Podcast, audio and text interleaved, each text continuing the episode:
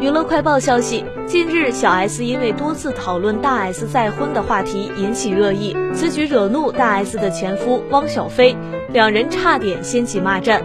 四月二号，小 S 新节目《小姐不吸地》的制作人受访表示，小 S 在四月一号突然跟他说好累，想辞掉这个工作。制作人信以为真，还在担忧节目怎么办。结果小 S 才跟大家说是愚人节玩笑。随后有记者向小 S 求证此事，小 S 也是正面回应，大嘴巴耶他。得到小 S 的确认后，节目制作人再次受访，还原整个过程。那天小 S 跟他说好累，不想做了，想休息一下。